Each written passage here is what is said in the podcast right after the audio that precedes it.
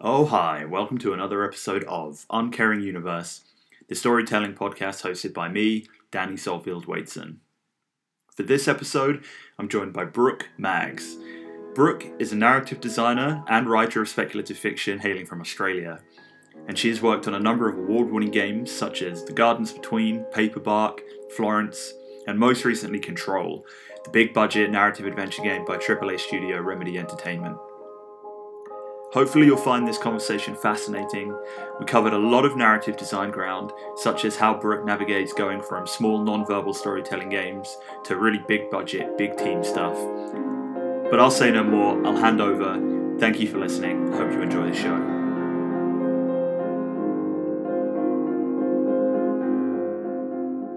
Let's start at the beginning or near the beginning. What has been your route until now. So your route into narrative design and, and games in general, but also just you know in a in a personal sense, uh, you know what's what's taken you here to, to today. Yeah, that's a really good question. Um, so I, well, I mean, uh, my origins in writing start obviously very young, like many writers and creatives do. Um, but I guess I can sort of kick off by like give you a summarized version by saying um, I was originally teaching game studies, project management, user experience design at uh, Swinburne University in Melbourne, Australia, while I was also doing a writing course. Um, and my foray into games came through connections at the university who were also working in games. And I was recommended to the Voxel agents as a writer because I had written a fairy tale at the time and showed some friends. It was like a twisted dark fairy tale. Um, and they, I used that, um, sent it to the voxel agents. They liked the style. They invited me in, and that's when I start word, started working on my first game called The Gardens Between, which is um, an adventure puzzle game where you move time uh, to solve puzzles in the environment. And it's about um, two young people who are friends um, and you uncover their friendship by, um, yeah, just as you go through gradually. It's like an unfolding narrative. But that was really interesting game to start on because my ideas of what writing and narrative for games were was writing scripts. Um, and I thought, yeah, I'll probably, you know, write a script for this game or and it just wasn't so because it's got no text or dialogue in it. Uh, so all of the narrative work I did is behind the scenes, um, anywhere from character bios to short stories to like poems that were designed to try and condense or, or find the narrative tone for that game, alongside Jonathan's concept art and you know our um, uh, I guess intense puzzle design prototyping phase to try and figure out how this time mechanic works and how it can be built on, and then how to contextualize that narratively. Um, because the story is told by these um, man-made or like human objects in the um, in these organic, natural, beautiful garden environments, and the player controls time and not the characters. So it was really interesting for me to work with the team in a very collaborative fashion where I quickly learned that writing a lot was good for my narrative thinking, but when it comes to communicating to the team, they don't have time, you know, to read your 10 page, you know, narrative sort of document. um, or maybe that's, you know, for a different audience. So what I did um, was, you know, used a lot of concept art or um, screenshots from the game as it looked in engine and then put that into PowerPoint presentations with dot points to sort of talk about how we could use a narrative structure to structure the investigation in that game. And that's when I realized or came to the term narrative design as a as an actual job title thing that you can do and how that is different to writing for games. Meanwhile, I'm writing fiction in the background, you know, working on some of my own stories. Um, and by working with the voxel agents, um, I, I guess, gained a reputation and met um, other people in the industry because we were working out of a co working space called the Arcade in Melbourne. So um, I uh, had the opportunity to consult on Florence. Um, and also work with Paperhouse on a storybook, Australian storybook game called Paperbark. Um, I also did a few other narrative consulting gigs, and then I guess the major turning point for me was I, I was acknowledged for my work by winning a Creative Impact Award at um, which was at the uh, Women in Games lunch that we have in Melbourne. Um, and that was awesome and, and like very humbling. And then I think I would say that that helped me also uh, be a favourable candidate for um, the Women in Games grant that Film Victoria were running. Um, and that gave women in the games industry who were a little bit into their careers already, it gave them some money to help further develop themselves. Um, and I knew that if I wanted to grow in my skills, I would probably have to look abroad because um, Australia has a lot of talent. We have a lot of um, mobile development studios, but we don't have a lot of big AAA uh, narrative driven story studio game studios. So um, I, you know, wrote a dream list and contacted many um, studios overseas and it worked out that I could go and visit Remedy and I could go and visit Double Fine. Um, so I went, flew to Finland um, and spent four weeks working at Remedy, um, which was incredible. And, and I obviously got to see the game control that they were working on at the time, but couldn't say anything about what it was. Um, and two weeks into that, they offered me a job, which was uh, amazing and like a lot to process all at once. Um, because I, fortunately, they said, you know, you don't need to give us an answer. You can sort of go home and, and think about it. Um, but I also had to go home to finish the grant. So I worked at um, Hipster Whale on doing some narrative design for them, and then I flew to Double Fine and worked for two weeks there on Psychonauts 2. Uh, and then I had given my answer to Remedy, uh, spent two months to pack up my life and moved to Finland, and then started in October last year. So it's almost um, to the day that we're talking that I've been here for a year. Uh, worked on Control, um, and and you know had the pleasure of being able to do a number of talks and interviews about the game once it was out. Um, and yeah, it's been an absolute joy now. Everyone is able to see and play the game that I wasn't allowed to talk about, and being the main reason why I moved to Finland because I was so excited when I saw the project. It was a brand new IP with an active female protagonist which with a uh, talented writing team, I'm like, this is going to be the first game I work on where I'm not the only narrative person. Mm. Um, so, yeah, that's that's a, a summary of how I got to where I am today. Amazing. It's a lot of air miles. There's a lot of air miles. It is.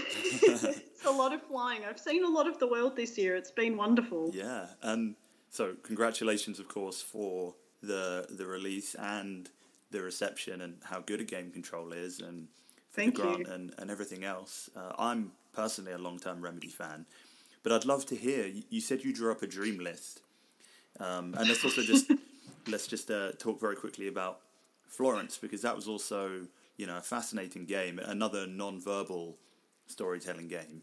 So to go from The Gardens Between and, and Florence, where you know they, they have that very much non-verbal uh, mechanical visual storytelling to Remedy. What was it that that made you put them on your dream list? Um, well, it was it was mainly because I knew that there were aspects of narrative design that I didn't have experience in because I was working on smaller games. So, for example, with smaller games like Florence, um, I was more exercising my well, it is narrative design skills and storytelling skills. So we were assessing storyboards. We were looking at the um, the interaction design and what kind of emotions or play experience that provokes.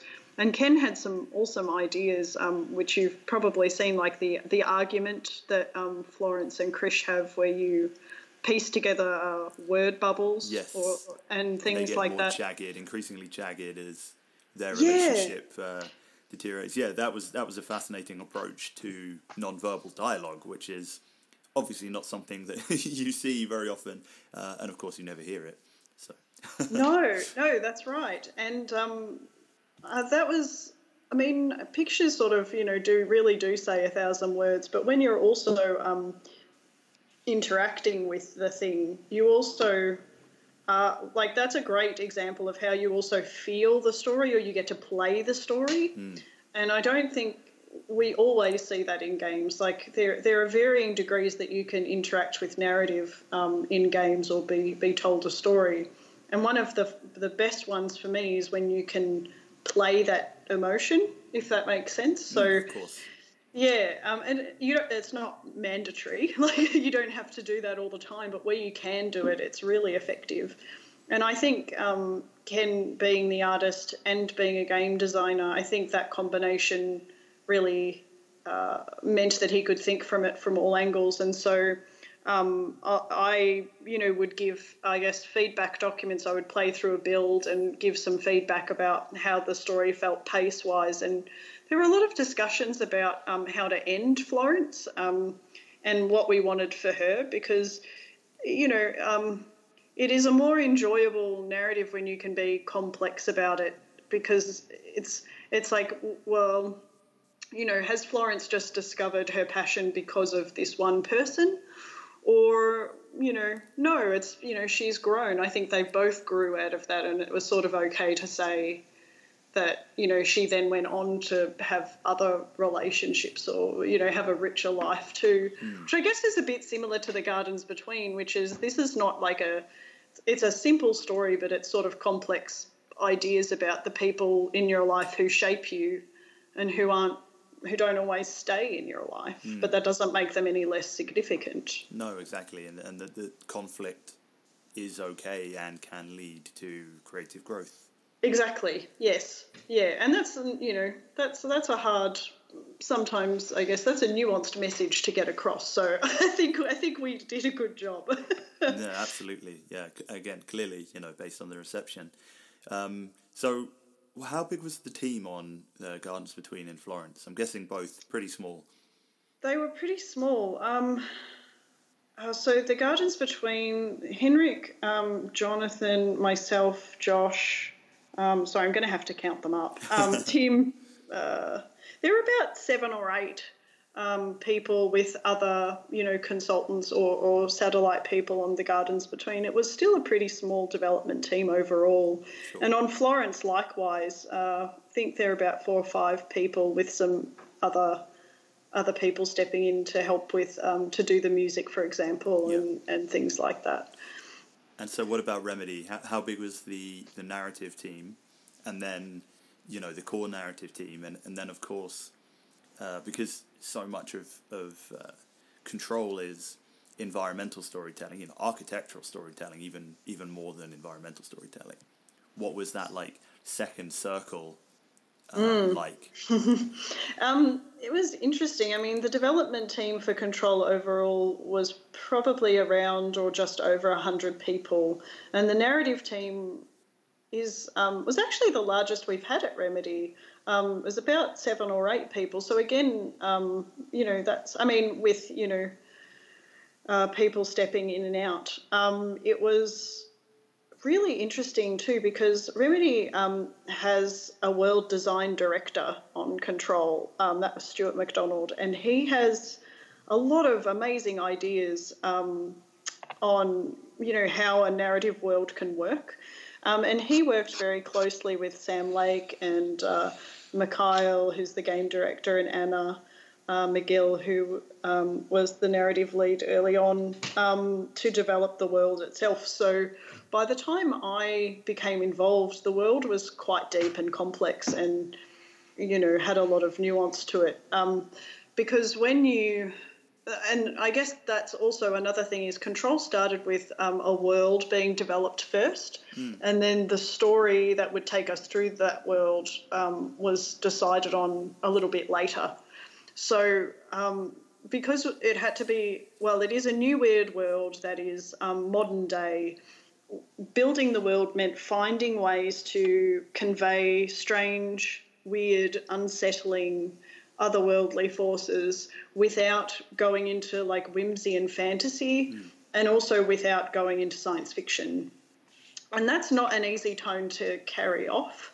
Um, and a lot of it, you know, came from, for example, we have very talented concept artists um, who a lot of control is was concepted before it was built or um, painted over throughout development to be really exacting on the way these environments look and the world looks and how the brutalist architecture um, is a juxtaposition to the chaos that you can create as Jesse with those powers in the world that's very responsive. Um, this is a bit of a, I guess, roundabout way to answer your question, but all of that, um, then the narrative team builds out and works out. Okay, so how do we convey all of these ideas to the player? Because we don't have time to do, you know, lengths of exposition throughout the missions, and I don't think that would be very enjoyable either.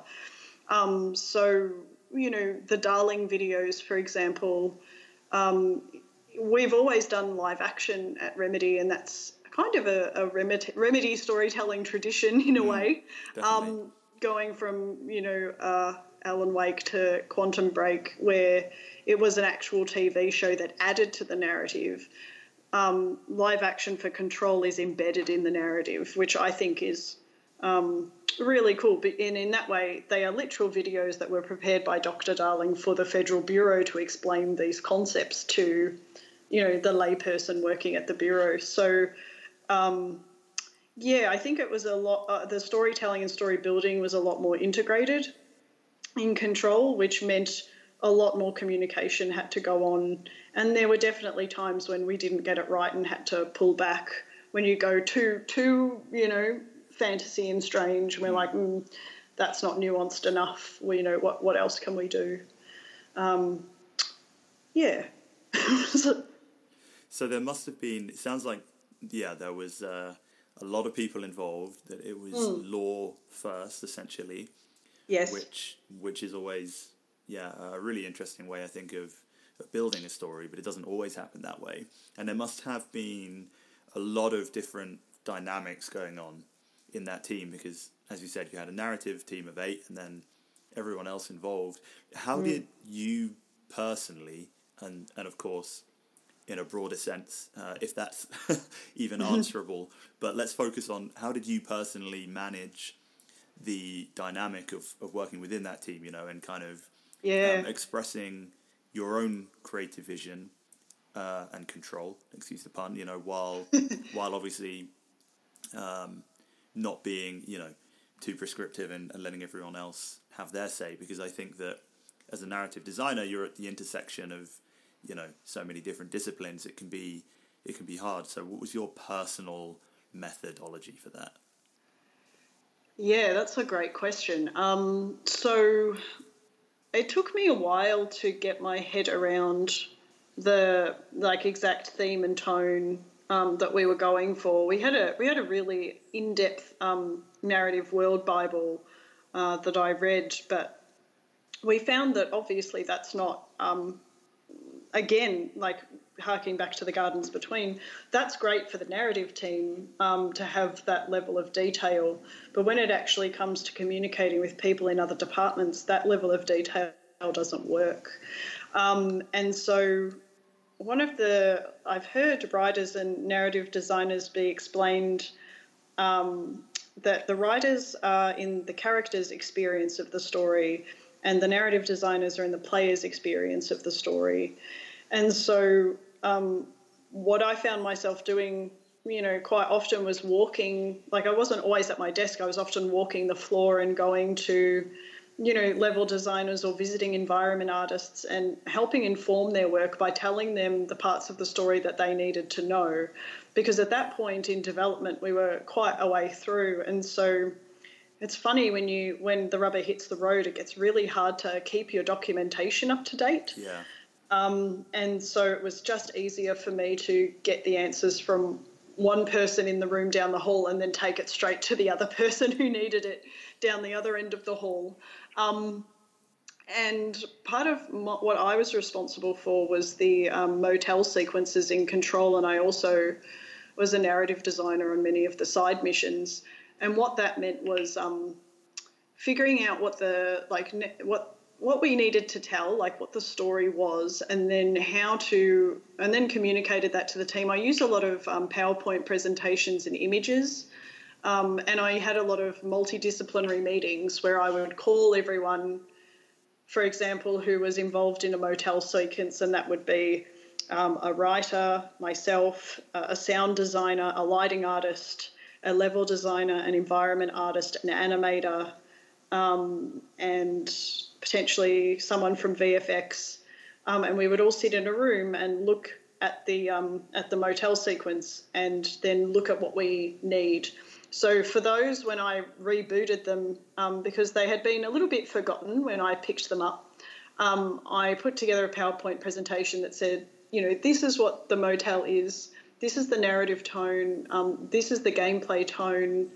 Um, and to meet this tone, we're going to have Jesse not have abilities in this area. We're going to have puzzles based on rituals and dream logic. Here are my proposed puzzle designs for each of those sections.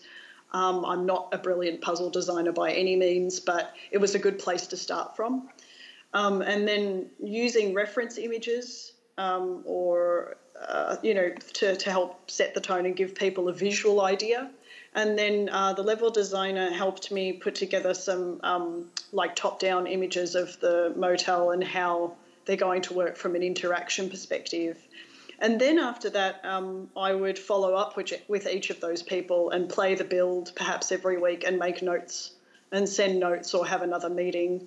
And so be anywhere from Jesse walks down the hallway, um, the pyramid door it has an interaction on it. Uh, the player can interact with it, but finds that it's locked.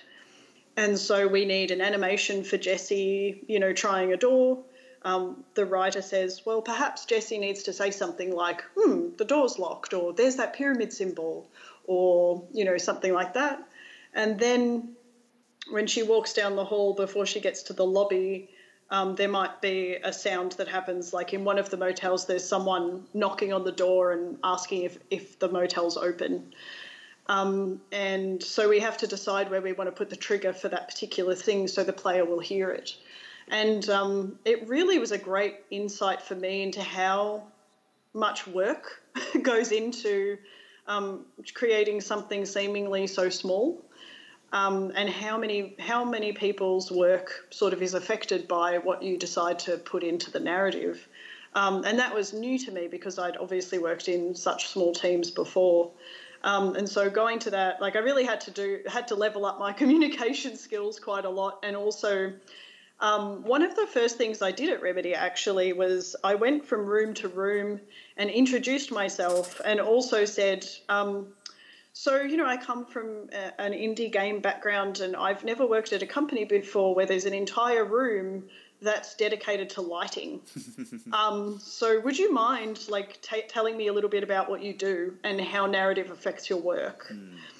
And I think that was probably looking back one of the best things I could have done and would recommend to other writers and narrative designers to do if you don't know. You could just sort of say, hey, and people are usually really happy to talk about what they do. Um, and it was also good to open channels of communication. So throughout development, I would have, you know, uh, an environment artist message me and say, hey, you know, I'm doing the final like prop setup for Trench's office. Uh, do you have any more ideas from the narrative team about what I could put in there? Because I've, you know, put these things in there. Um, what do you think?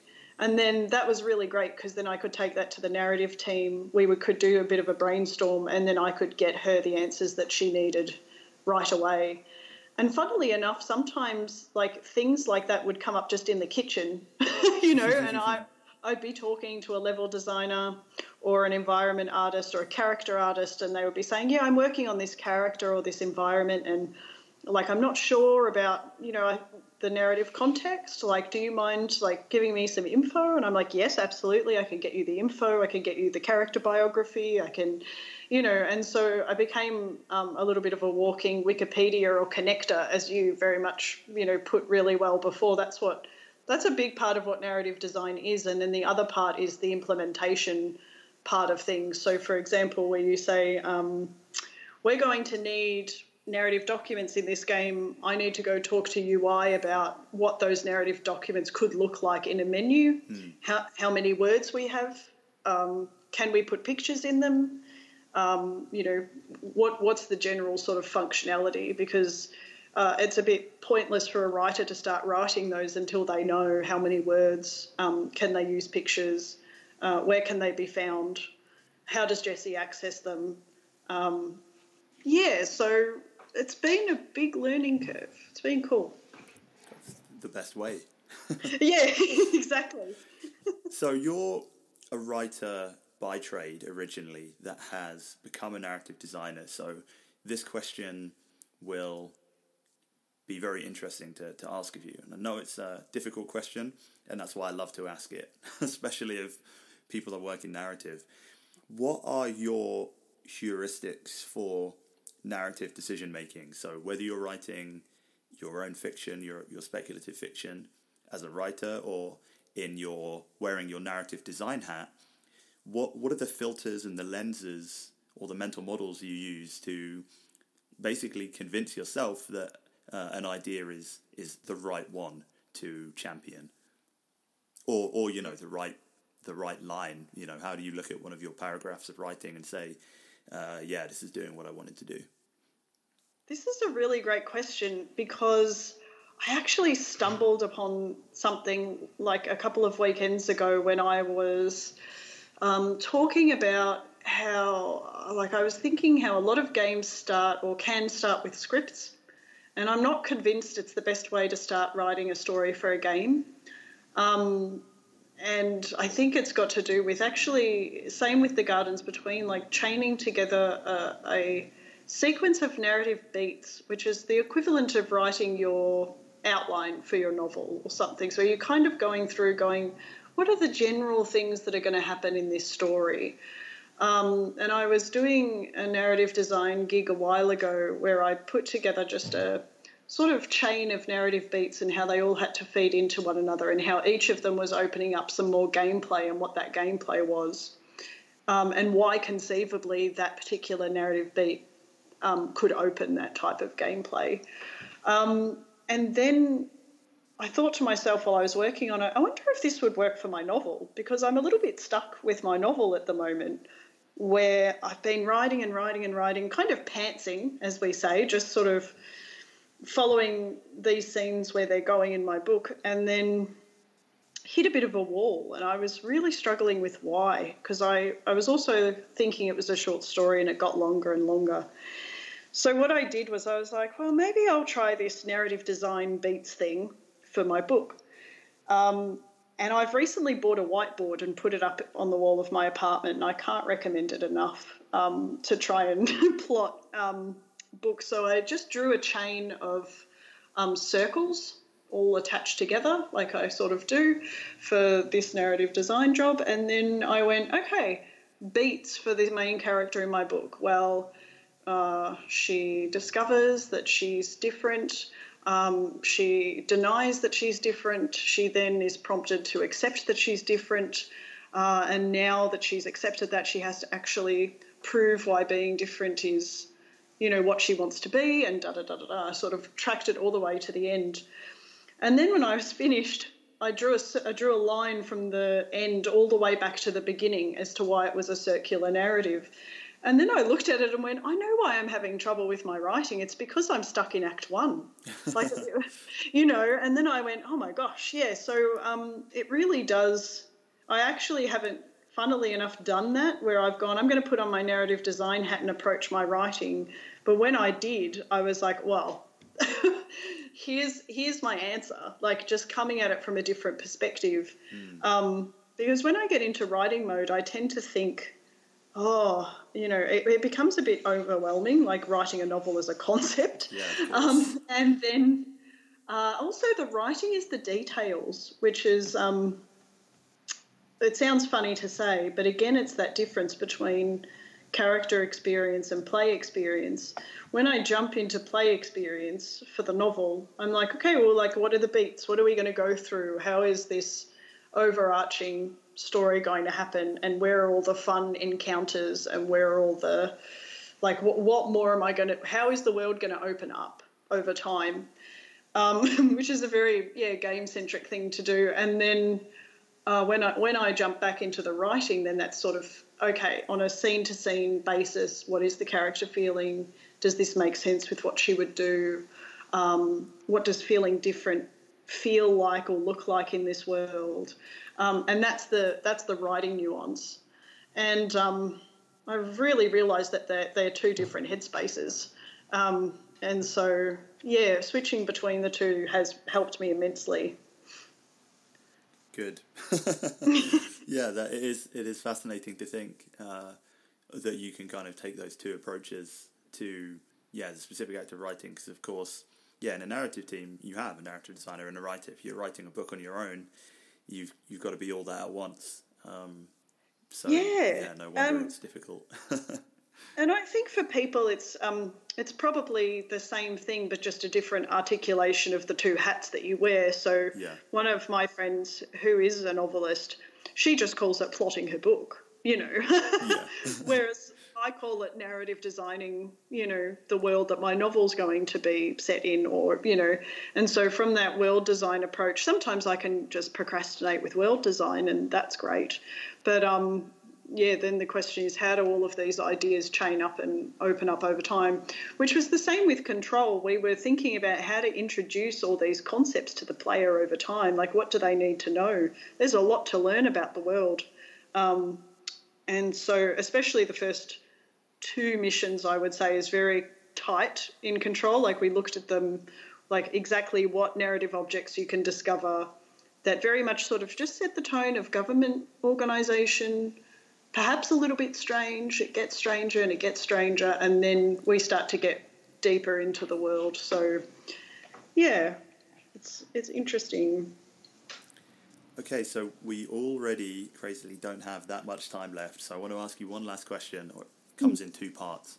One is how do you fill the cup? What do you do, whether it's games, books, you know, art galleries, to um, basically inspire yourself and take in new ideas?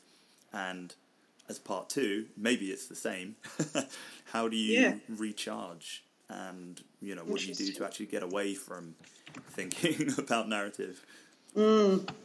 Really great questions. Um, I take in new ideas by, I listen to a lot of audiobooks at the moment. Um, I'm listening to Amnesia Moon at the moment, um, and I read comics at the moment. I'm having a good comic moment. I'm reading Promethea by Alan Moore, and then uh, I'm about to go on to um, Morning Glories and Fables.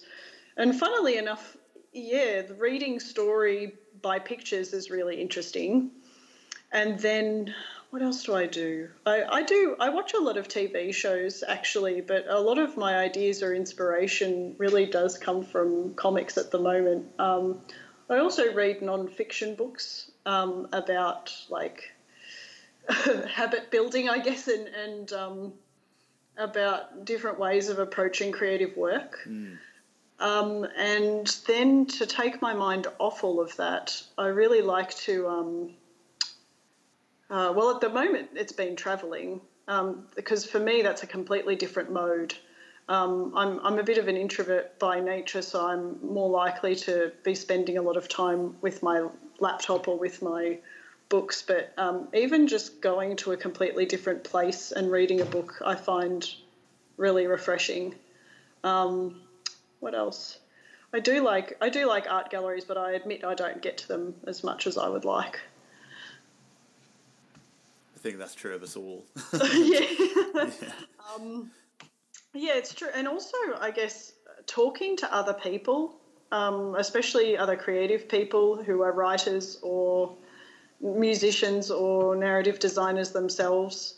Um, not necessarily about the craft, but but sometimes about the craft is refreshing because they have different ideas about how they approach it. Like my friend, um, who's a novelist, she has new things going all the time. She's like, I'm trying this new thing where, you know, I have a bullet journal and I'm sort of just writing a sentence a day in there and then seeing what comes out of that. And so when I see other people playing with their craft that encourages me and inspires me as well, no matter what it is. Um, I also do play games. Uh, I really enjoy a lot of short narrative games at the moment um, because my time is a bit short, but um, I'm just about to sink into, um, I think Destiny becomes free to play in October, so yeah, I'm soon, very soon. Keen to sink into that. So, yeah, but I, I admit it's it's hard to balance your time across all of these things. yeah, I mean that's a skill in of itself, right? It is, is. what you prioritize and making sure that you you do take some breaks uh, and that you do take some other things in, because especially when you're doing something that you love, something is fun and interesting in narrative design. Yeah, it's, it's difficult sometimes for that not to be the only thing that you do. exactly. Um, I also like exercising. Like I do go to the gym or do some form of exercise every day, which really helps when a lot of the work that we do is very um, mental. Like Yeah. it's very mentally challenging. Um, you know, you're always pulling creative thoughts and new ideas out of your head. So something that requires focus in another way uh, and and that's more physical and bodily is very refreshing. Thank you again for listening, everybody. Remember, please share on Twitter uh, if you enjoyed this episode, or subscribe, leave a review on iTunes. Anything that helps this wisdom get out to the people that really need it is most appreciated.